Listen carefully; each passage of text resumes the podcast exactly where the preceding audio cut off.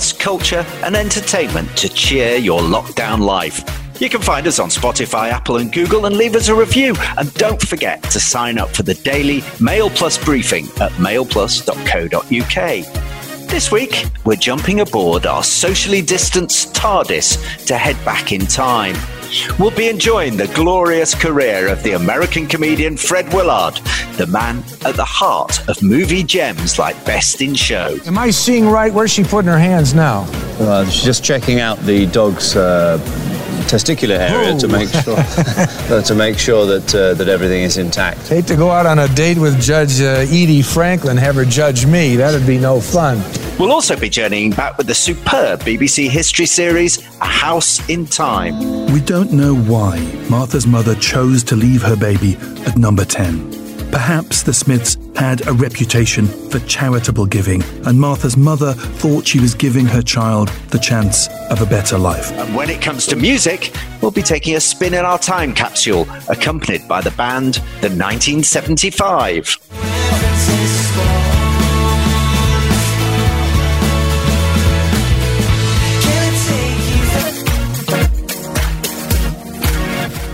Our first bit of time travel, though, has been inspired by the television channel UK Gold. This weekend, their search for the greatest comedy figure of all time reaches its conclusion. And the candidates for the best of the Chortlemeisters are many, stretching right back to the earliest days of television, from Tony Hancock to Albert Steptoe, from Captain Mainwaring to Basil Fawlty. I'll stand there and ask them if they want something to drink before the war. Before their lunch. But who are the favourites of the It's Friday panel? Well, there could be no more expert analyst than Claudia Connell, the Daily Mail's television critic, and Brian Viner, the Mail's cinema critic, and a man, I hope he doesn't mind me saying, who's been staring at his television long enough to have seen some of the greatest chuckle generators when they first appeared on screen. Uh, so, uh, Claudia, when it comes to a comic creation, what do you look for?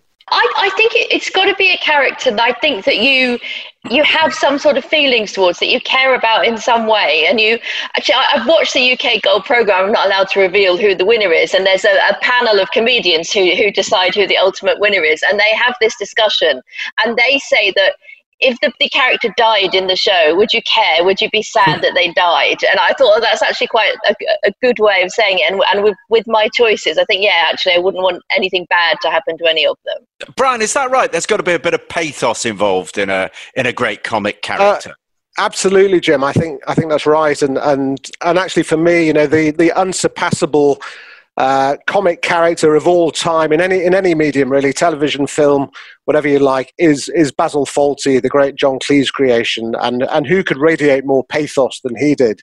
Pathetic being the uh, the adjective, but you know what a character! T- so temperamentally unsuited to the hospitality business, and such a crashing snob, and so so obsequious, and and such a bully, really, and chippy, and all those things. But there was real pathos and poignancy about him, you know. So for me, he he's just unsurpassable. There wasn't much of him though, Brian. Was it? I mean, how many series was it? Two. They did. They only did two series. They the first one was 1975, and then they did another one, another six episodes in 79, and so there were just 12 episodes, Jim. And Claudia's going to propose various other comic characters, and there there have been so many over the years. But, but you know, people like Del Boy, I mean, those those series went on and on and on, and I think maybe just overreached themselves. Whereas Fawlty, you know, there were just those two brief series, six episodes each. So those 12 perfect little mini farces, which were so superbly crafted, and all the other characters were brilliant. Sybil, you know, the Prunella Scales character was incredible. The Major and the one off characters who came in to sort of, you know, play off Basil, like the Bernard Cribbins spoon salesman. You remember them all. But I think probably the episode of Fawlty Towers that we all remember you know, that, that just doesn't need any explanation is the one we have a clip of here. It's the Germans episode. Don't mention the war. I am the owner of Fawlty Towers, and may I welcome your war, your war, you war, you war, you war, and hope that your stay will be a happy one. Now, would you like to eat first, or would you like a drink before the war? that uh, trespassers will be uh, uh, tied up with piano wax. Sorry, sorry. Claudia, you're way too young to have remembered Basil Oh, I Fawlty. wish. So, so, so who made you chortle? Well, I think my top choice is, is Alan Partridge. I just think he's such a brilliant creation. He's this opinionated little Englander, and he's I think he's created. He's an amalgamation of all the sort of cheesy DJs that you used to get in the 1980s and the sort of presenters that you get on local news programs. He's this totally inept broadcaster, but he just doesn't understand why other people can't see his genius. That actually, there's a brilliant clip that we can listen to now of him pitching his uh, his shows to the uh, head of light entertainment at the BBC. That's a famous scene. Uh, a partridge amongst the pigeons. What's that? Well, it's just a title. I mean, um, no, no uh, uh, opening sequence: me in Trafalgar Square, feeding the pigeons, going, "Oh God!" No, I'm sorry. No, stop. Um, um, youth hosteling with Chris Eubank. Been around a long time, Claudia. Yeah, started on radio, then then moved over to TV, and actually he had a comeback series of was it about a year or so ago where he was sort of presenting as sort of like their version of it. It was obviously clearly based on the One Show, um, and and he was great. Again, he did this brilliant scene where it's great physical comedy where he sort of described how to go to the toilet without touching anything. I don't know if people remember that. Very useful advice for us Yes, in these now, days yes, of, um, yeah. uh, uh, of not making contact with anything. Um, Brian, um, do you think there are hard and fast rules, or is this subjective? I mean, I'm sure that some people listening to this would say, you know, Mrs. Brown was a great comic figure. Judging by the look on your face, you wouldn't necessarily agree. I think there's only one hard and fast rule, and that's that they've got to make you laugh. That you must never get bored with them. I mean, Partridge, I agree with Claudia, is fantastic, but you know, in a way, was he slightly? I suppose the closest we get to the modern day, the more derivative a lot of these characters are likely to be, because you know, there's just been so much comedy. So I, I tend to go back, and much as I love David Brent and Partridge and so on, I tend to go back to the 60s and 70s because those really were originals or seemed to be originals. My other choice would be from that era, uh, and that would be Norman Stanley Fletcher. With a face like a ferret and a pea for a brain. And his end on his whistle in the morning. That you, Fletcher? Let me what's up? Satirical singing. What, John Peel, sir? That's traditional, that is. Second only to my all-time favourite, Scotland the Brave. Come where the hands are clapping, come where the toes are tapping, come where the jocks are strapping down. Fletcher! So, If you want to sing, I suggest you form a Slade Prison Glee Club. Glee. Fletch, Ronnie Barker's immortal character from Porridge, and, and we have to shout out for the writers here as well. Of course, I mean in Fawlty Towers, the writer was was Cleese and, and his then wife Connie Booth, but Clement and La Frenais, who wrote Porridge, you know, they also gave us Auf Wiedersehen Pet and The Likely Lads and Lovejoy, and you know, so why those two guys are not knighted, Knights of the Realm, I don't know, because they've brought us so much joy. And Fletcher was just an immortal creation, a fantastic. It was the original lockdown comedy, Jim, actually, wasn't it? Indeed, it was. So, Claudia, I'm going to put you on the spot here. What are your top three? So, Partridge at number one. Who are your other at two? number one. Um, I'm, uh, David Brent. I think definitely Brian just mentioned him because I, I think probably most of us have worked with somebody like that at some point. somebody who is desperate to be everybody's mate, who confuses sort of popularity with respect. Um, but you just you don't hate him. There's something quite pitiful about him. I there was a, there was a, a scene um, in the office. Do you remember when he, he lost his job and it was it was just heartbreaking because his job was everything to him. Um, and he was he had he terrible at relationships. You know, he was desperate to be mates with his staff, but they all hated him. And um, actually, we have a very funny clip of him here. He's interviewing a potential PA, but he's uh, much more interested in trying to get her to be his girlfriend. Last year, I took a year out and I went travelling, um, exploring Exploring yourself, and Asia. just with your boyfriend, just just No, I was on my good own. by yourself, just out there, free, getting what you can while you're young. I, I don't know when. You've charmed me, yeah. You've got the job. Yeah, my final choice is a, a, a, a bit more modern Fleabag.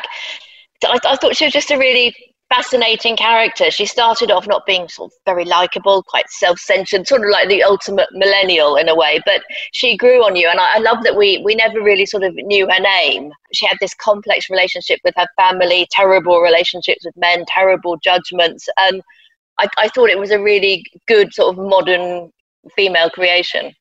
I'm glad you've uh, uh, mentioned uh, women characters. I, I, I really like Nessa from Gavin and Stacey. Yeah. Um, apparently a great fantasist, but then is she? Are those stories she comes up with actually true? A lot of humour involved there by the writer. Ruth Jones was the writer Yeah. of, the, of, of the series. And I loved Mrs. Merton, Caroline Aherne's uh, character, who was able, in the guise of uh, an old woman, to say some really, really hard and fast and, and, and, and great lines that we remember now, like her, her confrontation here that we're about to hear. But what first, Debbie, attracted you to the millionaire Paul Daniels? And the good thing is, of course, Claudia, we can still keep seeing them on the television almost all the time. I mean, that heritage of British comedy is always available, isn't it? Yeah, and uh, well, actually, UK Gold, who are who are doing the show this Sunday, they they show these programs constantly. And neither of you have mentioned Mrs. Brown. Thank you so much for that.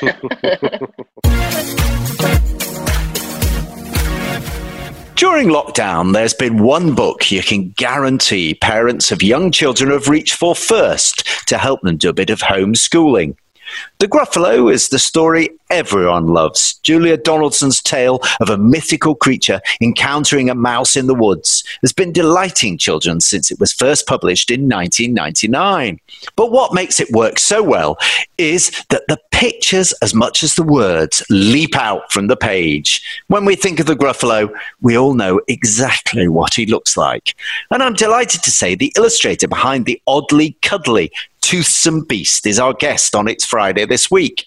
Uh, Axel Scheffler, in 20 years, the Gruffalo has become a worldwide phenomenon. How many countries are parents reading it to their offspring? Uh, The Gruffalo has been translated into over 80 languages, which includes local dialects. I think there are six different, like there's an Orkney, a Shetland Gruffalo. So if you can't count all those, we are, I think, on, on 86 translations.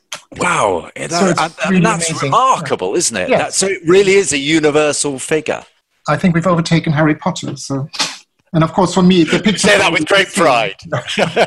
Tell me about uh, Gruffalo. Um, hairy, lots of teeth.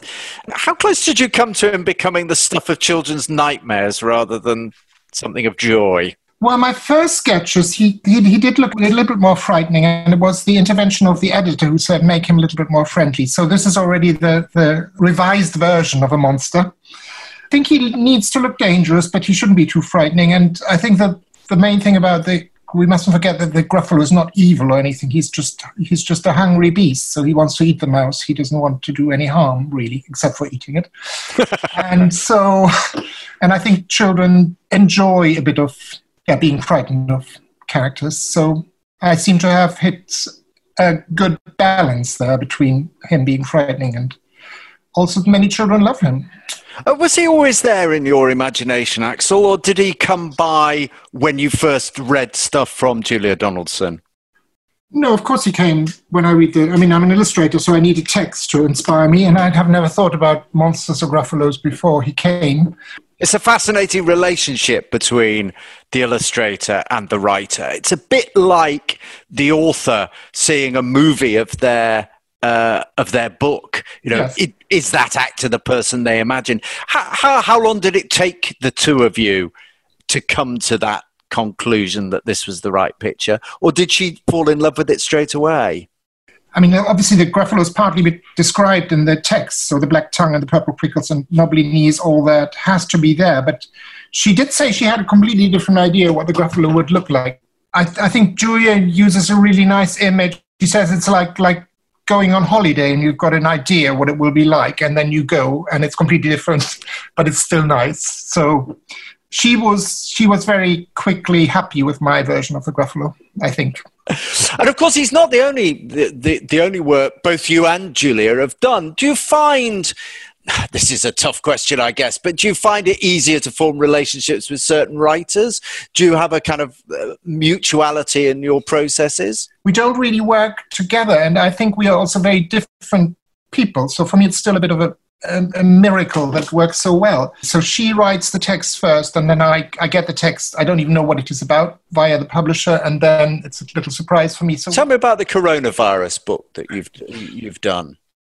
Yes, that wasn't an idea by my by my one of my publishers. I've got several, but Nosy Crow is one of my publishers, and I've worked with the same publisher, Kate Wilson, for a long, long time.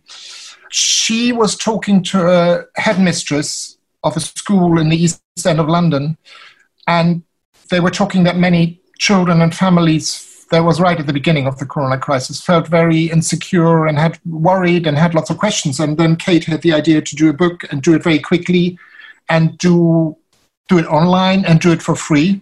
And she rang me and said, "Can you do it? And can you do it very quickly?" And so I did, and they wrote it within a few days, and then I illustrated it within a few days, and maybe after altogether ten days or so, it it was out, and it was got hundreds of thousands of downloads and also several it's about 50 56 translations now so that was an amazing overwhelming success really and a brilliant idea to do that really early during the during the crisis.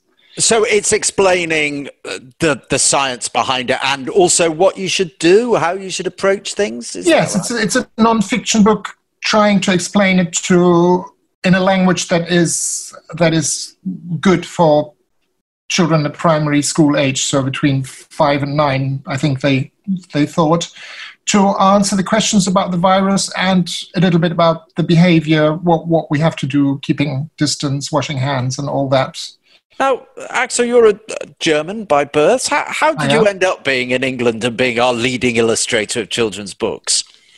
I, I took the, the, the, chance that the European Union, then still called something else, in the 80s to, to live and work in another country. And I came over to study.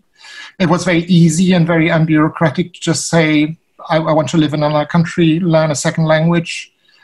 And I did that in 1982. I went to Bath Academy of Art for three years. And then afterwards, London was really the best place to start working because it was kind of a golden age of illustration. And I never planned to stay here, but now, 37 years later, I'm still here. You've, you've illustrated this book about coronavirus. How's it affected you? I would imagine it probably hasn't changed your working life much, has it?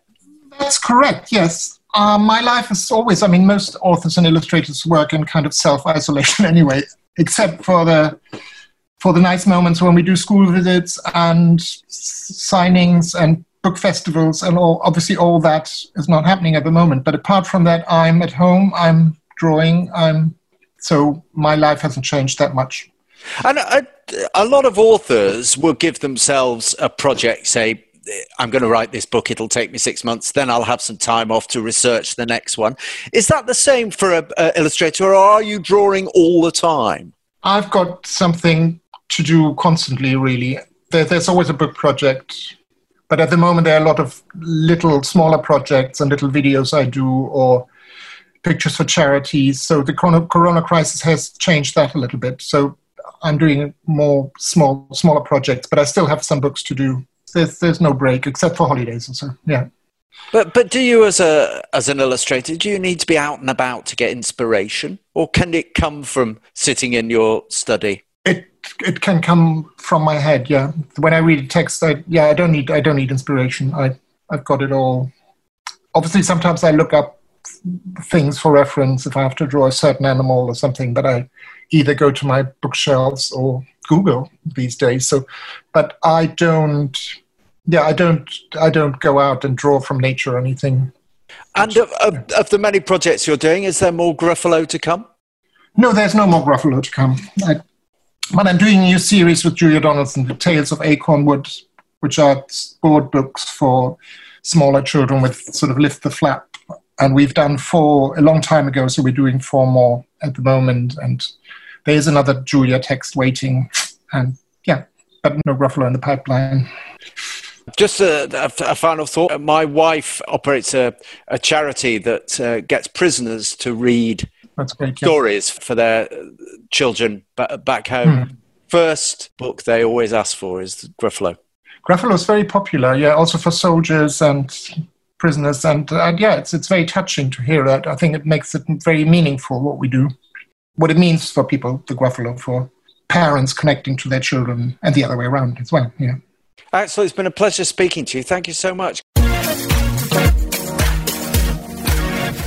Now it's time for Hits and Misses, where the Daily Mail's writers turn their expert eye to the week's new releases and tell us what's lighting up their lockdown and what should be consigned to their freshly opened council tip. First up, the Daily Mail's film man, Brian Viner. So, Brian, I was reading this week that uh, streaming services have done so well for new movies. It looks as though that's going to be the principal way of introducing a film rather than via the cinema. But nothing worth talking about has been streamed this week, you, you reckon? No, no, we're coming into a, a good period, Jim. Uh, June is looking pretty good for new streaming releases. Some interesting stuff coming up. Uh, the new Woody Allen, the new Spike Lee. But this week it's pretty thin, slim pickings. There's, there's a there's a Dutch film and an Icelandic film, which may very well both be excellent. But I didn't think they'd lend themselves very well to audio clips on our show. So uh, so I'm, I'm, not going to talk about those. I'm, I'm, actually going to talk the the um, a great comic giant from uh, American TV and cinema, Fred Willard, died last week, aged 86. And he might not be a household name in this country, but I think a lot of our listeners will recognize him from his roles on the Anchorman movies and in some of those great mock documentaries. This is Spinal Tap. He, he, w- he was in that great Rob Reiner documentary of 1984, and later some of Christopher Guest's wonderful spoof documentary. Uh, they, they call them mockumentaries, and actually, Christopher Guest has said that that's not quite fair because they're not mocking, not trying to mock anybody. But anyway, Fred Willard popped up in in all of those, I think, and uh, so I'm going to talk about those. Yeah, I, I totally agree with you. I, I loved uh, Fred Willard, uh, best in show, uh, when he was uh, the hapless TV anchorman. Uh, absolutely, absolutely wonderful. so, Best in Show was made in. It's 20 years old. It was made in 2000, and it's a it's a uh, it's a spoof of a of a dog show, and it's um, it, it's just it, it's completely brilliant. It follows the. It doesn't even try to be like a real documentary. I mean, it sort of does, but it, but you know from the start that this is you know this is this is just all ludicrous, and it follows these characters with their with their dogs preparing for this very prestigious dog show in Philadelphia, um, and and it's it's so funny, so brilliantly observed. Fred Willard is just wonderful. I'll, I'll, t- I'll, tell you what, let's listen to a clip first and then I'll tell you a little bit more about his part. Why do they have him run away from him and then back up? What's the point of that? What are they looking for? They're looking for the gait and movement of the uh-huh. dog, and it's very important to see the small angles. So uh, Edie will be checking out this in particular. Mm-hmm. Good way to judge a woman: have her run away from you and then run back. You know, those birds on Carnaby Street. Yes. I'm used to seeing them run away from me more often than run towards me. Yeah. So as you say, Jim, yeah. So he he plays the the co-announcer, the co sort of TV broadcaster as they watch this as they watch this dog show unfolding. He apparently, Christopher Guest, didn't know how the third act of that film was going to play out because he'd, he'd had so much fun in the build up to the dog show. But then he thought, well, we're going to have to actually, you know, make this look like a real dog show. And how do we make that really funny? And then somebody suggested, well, let's just have Fred. Let's just have Fred as the co announcer, not quite knowing what's going on. And that's what he did. And then he just threw it. The, the great thing about Fred Willard was that he was a brilliant, just an improvisational genius, and he improvised all his best lines. And there's a moment where a bloodhound comes on, and he says to he says to the to, to the anchor next to him, "Why don't we? Uh, you know, wouldn't it be more fun if we just kind of dress the dress the dogs up? Why, why you know, the bloodhound? Why doesn't he wear a like a deer stalker and a pipe? Couldn't we do that?" And he does it with such a straight face, and it's so funny. And take your dog down and back for me, please. Uh, you know what would be funny? I don't know if they can do this. Uh, uh, just an idea off the top of my head. Why didn't he put the bloodhound, put on one of those Sherlock Holmes hats, and put a little pipe in his mouth? Are they ever allowed to do anything like that? Dress up a dog in a funny way? No, that's that's not quite what the uh, purpose of these shows. But it would. I think it'd really get the crowd going. You know, you know what I mean? The Sherlock Absolutely, Holmes hat yes. with the pipe. I don't know if you could make it look like smoke's coming out of the pipe. I think that would be a little dangerous. I'd get a kick out of it. And seriously, Brian, but that that was all improvised, was it? The line about whenever I approach women, they run away from me. That that was something that he came up with on the spur of the moment. I, I believe so, Jim. Yeah, a lot of a lot of. I mean, the, uh, much of the whole film was improvised, but but he he apparently could improvise like nobody else, uh, and he, he he was he was just fantastic. And and I've sat down and I've watched in sort of tribute to him. I've sat down with my family uh, some, a couple of my children had never seen any of those movies before, and we, we sat down this week and we watched them sort of night after night, and they have just been such a treat. And you can find them quite easily on Amazon Prime and so on. So, uh, or so what else is there? So there's Best in Show. Uh, what what else? There's Best in Show. There's a, there was another one called um, Waiting for Guffman, which was uh, absolutely delightful. That was slightly earlier, maybe not quite as not quite as funny. But the, the other one that I that we watched this week and absolutely loved, and I haven't seen for years, is A Mighty Wind. Do you remember that one, Jim? Two thousand and three. That's uh, the kind of that's the kind of folk band version of Spinal Tap, isn't it? That's exactly right. Yeah. So Spinal Tap was the was the the parody of the rock music documentary, and this is like a this is a folk music version of it. Uh, and it, it, it's all so there's a guy called Irving Steinbloom who has died who was a great manager of folk music acts uh, and his son Jonathan played by Bob Balaban wants to get some of his his uh, his most beloved acts back together they were all big folk acts in the 60s but never they weren't that successful you know but they, they they get back together and it's just the whole it's the it's the lead up to the tribute concert that they play in honor of Irving Steinbloom that that that uh, provides the springboard for all of the comedy. And there's a wonderful there's a band called the Folksmen, which is just three of them. Christopher Guest himself, he played he was always he always popped up in his own documentaries. Harry Shearer, great comic actor and writer, and Michael McKean. Uh, who some people may know from Better Call Saul. He played uh, he played Chuck in Better Call Saul more recently. Uh, but anyway, they're they're fabulous and and again, you know, Willard, Fred Willard is just fabulous. He plays this. He plays a music producer, and he's just wonderful. Let's hear a clip. One second, please. Technical. I got an idea. A very literate reference. I don't know if you're familiar with a book about a, a, a pirate captain. His name is Moby Dick. He was chasing a, some big whale, and he had a catchphrase. He'd always yell out, "There she blows!" So I thought if you could do that, we'd have someone on stage drench the whole group with water. And um, you could look at the camera and say, hey, what happened? And every time, another thing of water, and by then you're all soaked, even the ladies. And this was entirely improvised. And it's so brilliant. And why, how the, the, all the actors around him didn't crack up, I don't know. Maybe they did and they had to reshoot it time and time again. But it's just priceless. You can find it on Amazon Prime, you can find it on YouTube. He was a big, giant character, very tall man, but absolutely brilliant. Very deadpan delivery. He was very, very funny. Ludicrous as it may seem, I've got to ask you hit or miss, Fred Willard? the biggest hit of the year so far. Those, those films are uh, those films are just priceless. They're, they're, they're getting on in years, but they're evergreen. They are absolutely lovely. Now I'm joined by the Mail's music critic, Adrian Thrills. Adrian, we've uh, we've spent a lot of time uh, this episode talking about going back in time, and and your first band sound as though they have come from the old days.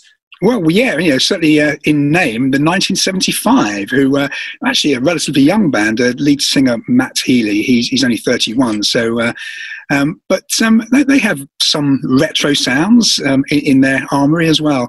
But um, they're a very interesting group, actually. They're from, from uh, Wilmslow in Cheshire. And Matty Healy, the singer, he's like an indie rock pin-up. He's the son of uh, the actors Tim Healy and Denise Welch. And um, they're a really good band, actually. Their, their last album, uh, which came out two years ago, which was very presciently called a brief inquiry into online relationships, which is uh, kind of pretty much all we're left with these days, isn't it? So certainly ahead of the curve on that one. And, and at that point, they were on a real roll. It was a brilliant album, and they said their they were going to rush a follow up five months later, and they gave it a title. It's called Notes on a Conditional Form. Um, but then the warning signs started to emerge when uh, they started to add extra tracks, and the inevitable delays set in.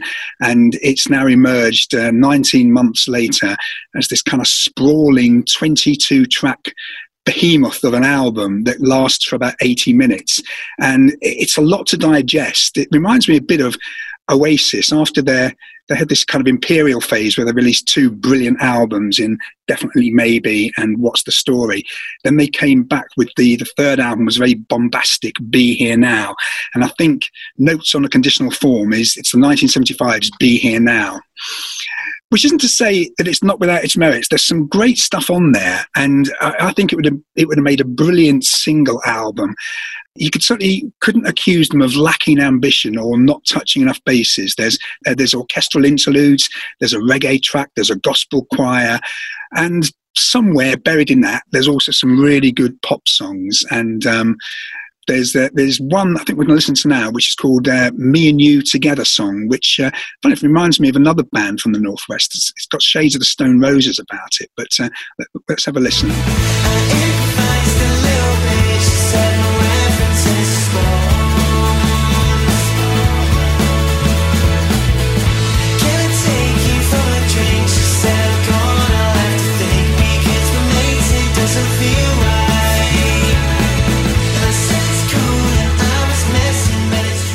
Definitely, I can hear a bit of the Stone Roses. You're right there. The influences are all around, and does it all come together? Do you reckon uh, in in in places? In places, well, it's very it, it's certainly not a very cohesive album. It's one that you'd need to dip in and out of. I think it would, you know, it puts the onus on the listener really to curate your own kind of twelve-track Spotify playlist from the from the from the twenty-two.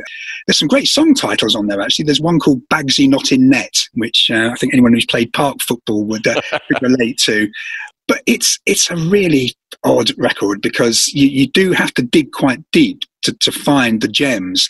But if you do, it, it will reward it will reward kind of a little bit of patience. Okay, odd, Adrian. Does that mean it's a hit or a miss? Well, I'd say on balance, it's a hit, but you just need you need to wade through to get to those gems.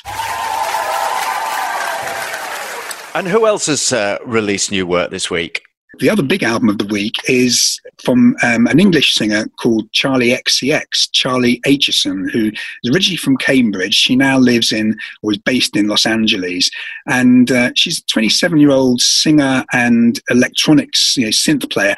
And she's made what is pop's first ever lockdown album. She has written, recorded, and produced using a few outside producers a complete album from scratch in five weeks. And it's quite an achievement. And it's rough and ready around the edges. And there's, there's a few tracks that are that kind of bogged down a bit by this kind of juddering electronic noise. But she's actually a very talented pop writer, and there's some great songs on there. And it's it kind of really kind of sums up the feeling, the frustrations of a, of a young person in lockdown. You know, she misses her mates. She's fortunate enough to be in quarantine with her boyfriend, so there's a lot of nice love songs on there. But they, you know, she, there's a track um, called Pink Diamond where she says, "I just want to feel in different ways. Every night feels the same." There's another one called Anthems, which is basically just about missing being out in a club listening to anthems. It's details a day where you you wake up, um, wake up, have a lie in, eat cereal, exercise, watch TV, and you miss your friends. And um, but there's there's as I say, there's some very good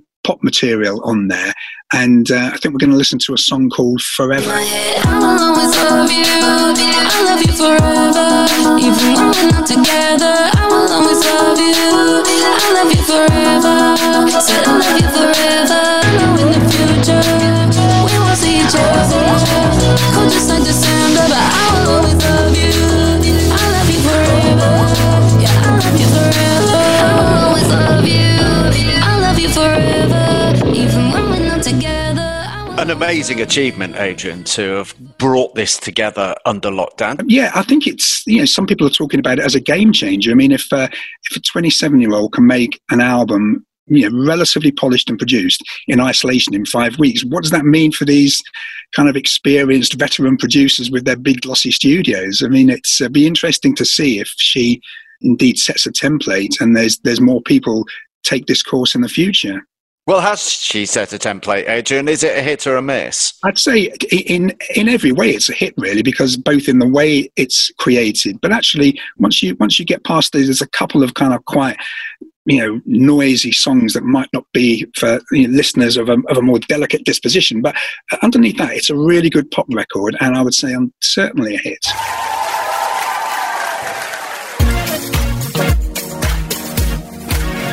And finally, Claudia Connell, the Daily Mail's television writer. Uh, Claudia, we've been doing quite a lot of time travel uh, on this episode of It's Friday, and um, you've got something that's also taking us back. Yeah, House Through Time on BBC Two. Um, a new series is back on on Tuesday. Uh, this program, on paper, it sounds like it should be the most boring program in the world, but it's it's amazing, and I, I absolutely love it. David Olusoga, who's a historian, he takes on a house, and over the course of the series, he just reveals its history. So everybody who lived there, what they did for a living, any scandals that happen, and this series they feature the oldest house that they've ever done. Um, it's a sea captain's house in Bristol near the docks. It was built in 1718. The first modern census wasn't done until 1841, so they had to they had a real sort of struggle to find out about its history and had to look at old tax records to see who lived there. Uh, the house is uh, number 10 Guinea Street, and, and Guinea Street is a clue because it's named after the Guinea coast in West Africa. And it turns out that the man who built it, um, uh, Captain Edmund Saunders, was, was a slave trader. So that's how he made his fortune from uh, trafficking people. Uh, sort of the painstaking research that goes into the program. There's all sorts of fascinating facts you find out about the, the people who lived there. The next occupant was also a seaman who was captured by pirates. And we also found there's a really sad story. A little, a baby girl was left on the doorstep of the house. Um, actually, we have a little clip about that. This is a page from the Register of 1728, and it lists all the children who've been baptized. On the 5th of October, there's an entry for a baby girl called Martha. She is aged about three months. She has no known mother or father, and as a result, she has no surname. So there's a gap in the register where her surname should be. And then this document tells us she was found at Captain Smith's door. So this baby girl is a foundling, and she has been left, she has been abandoned on this doorstep, literally abandoned here. Listening to David Olusoga there, he's a really good guide, isn't he?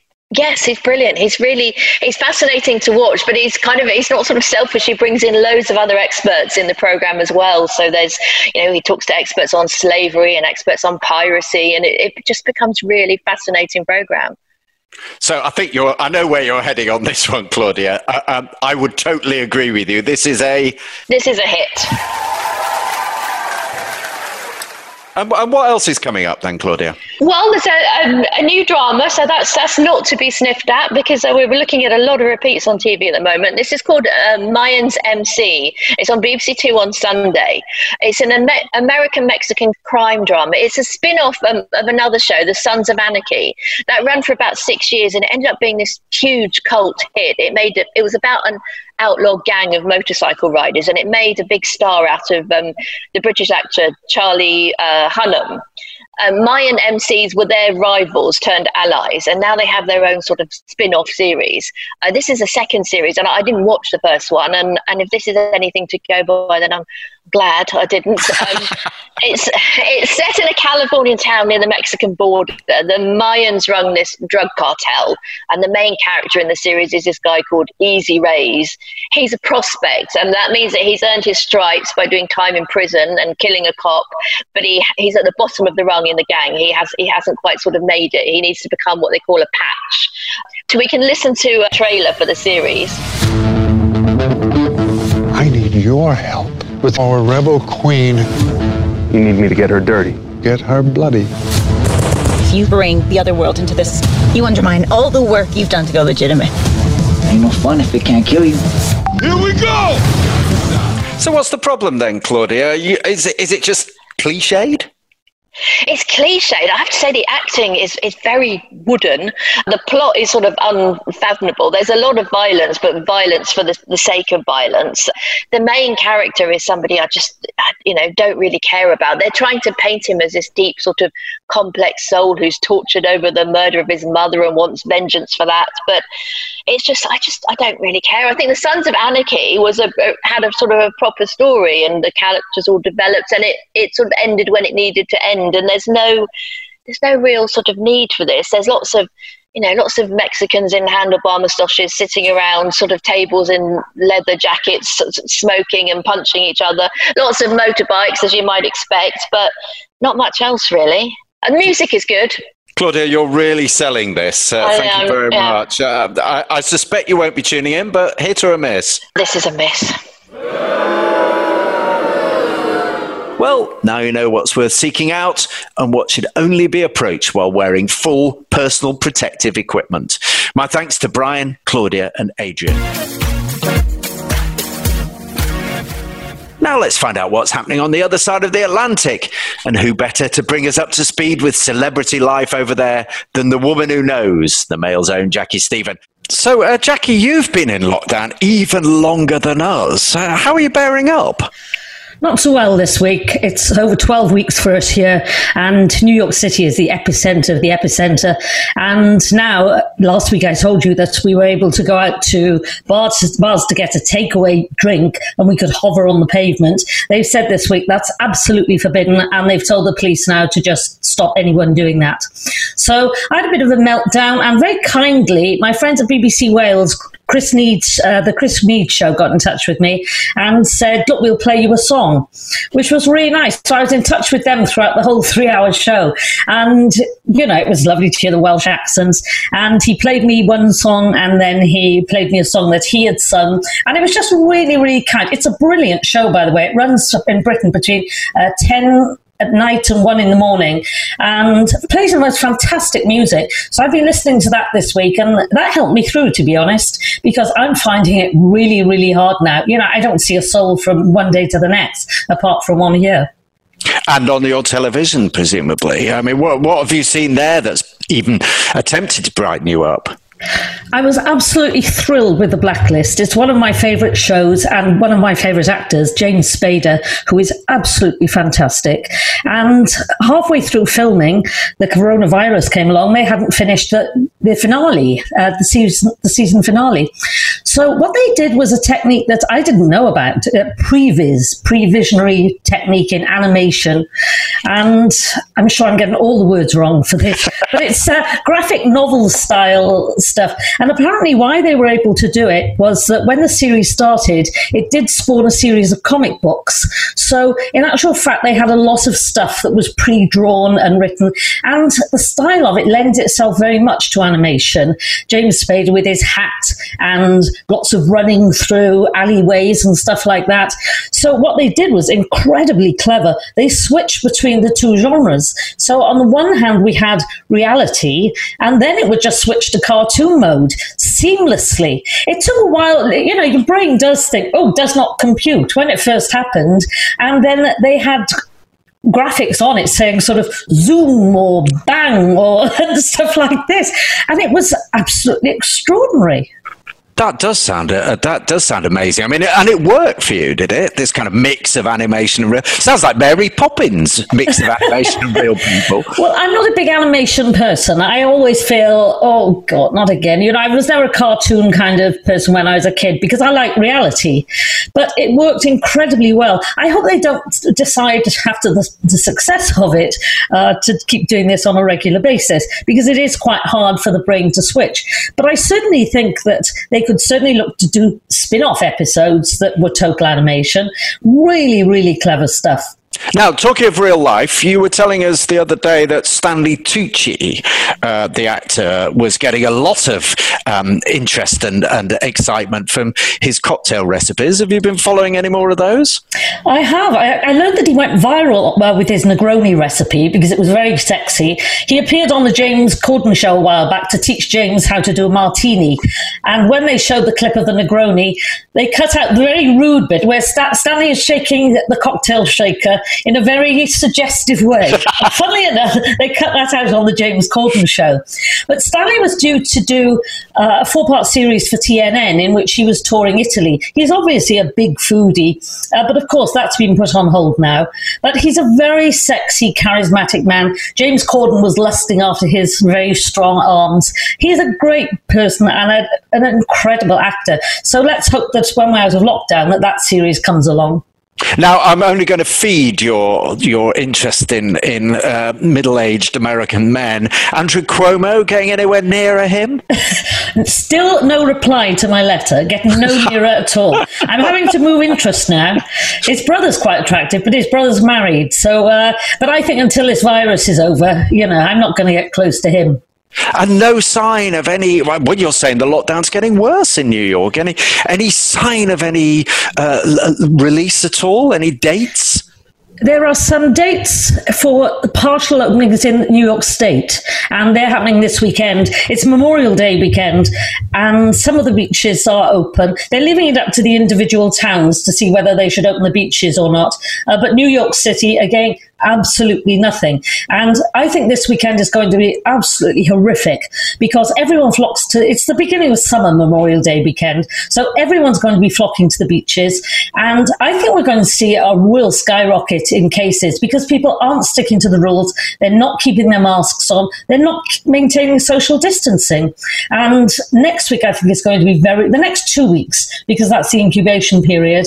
And I think we're just going to see a spike and we're going to stay where we are at the moment with nothing being open. But it's very, very difficult. And people going around with signs and deliberately flouting the rules. The signs are saying, come on, Cuomo, open up.